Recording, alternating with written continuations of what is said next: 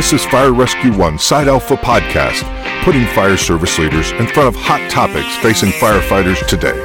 Now, here's the executive editor of FireRescue1.com and FireChief.com, Chief Marc Bashoor. Welcome to this Side Alpha Solocast, brought to you by Lexipol, the experts in policy, training, wellness support, and grants assistance for first responders and government leaders. To learn more, visit lexipol.com. That's L E X I P O L.com. On this solocast, it's just you and me. And I want to start off by acknowledging that we have lots of big things to worry about in the fire service. Whether we're talking uh, line of duty deaths, Mayday training, EMS integration, standards involvement, flow path management, COVID, you name it. We have lots to deal with in the fire service. One of the less big things that we should be dealing with is one of the hundreds year old tra- uh, traditions that we have. This one includes, yes, what we call ourselves. This might not be what some of you think it's about, but for years it's been my passive mission to correct people who refer to firemen when there are female firefighters in the room. You can call it political correctness or whatever you want. What's right is right. I thought we had gotten past most of that. However, clearly, we still have work to do. A few years ago, in a small town in Pennsylvania, Kathy Snaufer, who is a longtime member of the Montoursville Volunteer Fire Department in Lycoming County, was the driving force and visionary behind the uphill battle to change the state of Pennsylvania's name from the Firemen's Association to the Firefighter Association. The Firemen's Association, a name that had stood since the 1800s. Well, it was time indeed for a change. That was a time when only men were members. That was certainly a different era for the fire service. Much later than the 1800s, of course, I recall bringing this exact topic up nearly 20 years ago while working the conference floor at my home state at the time, convention. I was shouted down by the schoolyard bullies at the time, so I'd like to give kudos to Kathy for persevering and having success in Pennsylvania.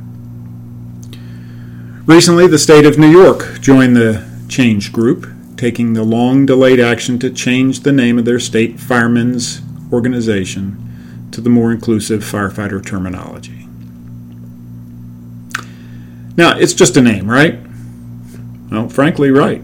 It is just a name.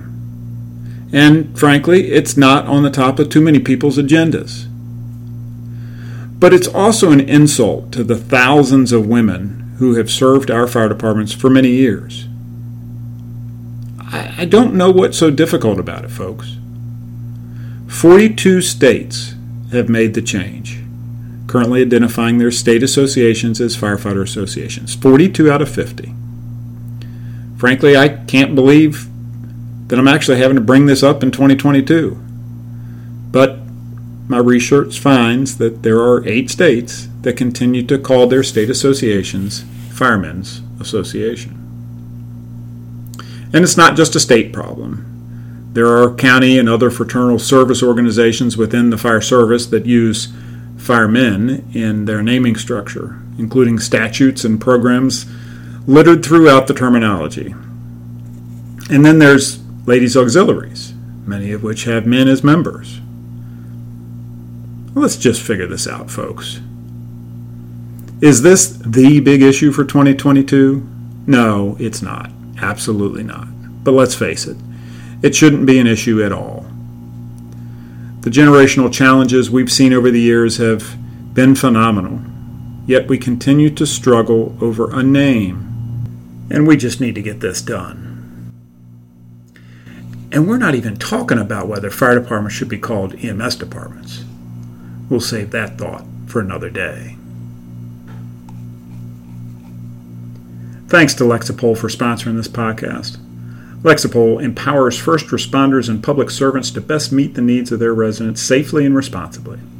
Serving more than 2 million public safety and government professionals in over 8,000 agencies and municipalities, Lexipol offers a range of solutions that include policies, training, behavioral health resources, news and analysis, and grant assistance services for law enforcement, fire and rescue, EMS, local government, and other agencies dedicated to public safety.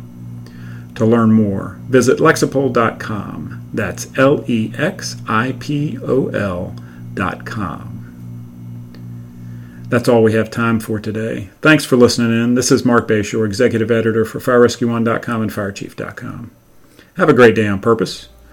We'll talk to you next time on Side Alpha Podcast. Keep safe, stay smart, and take care.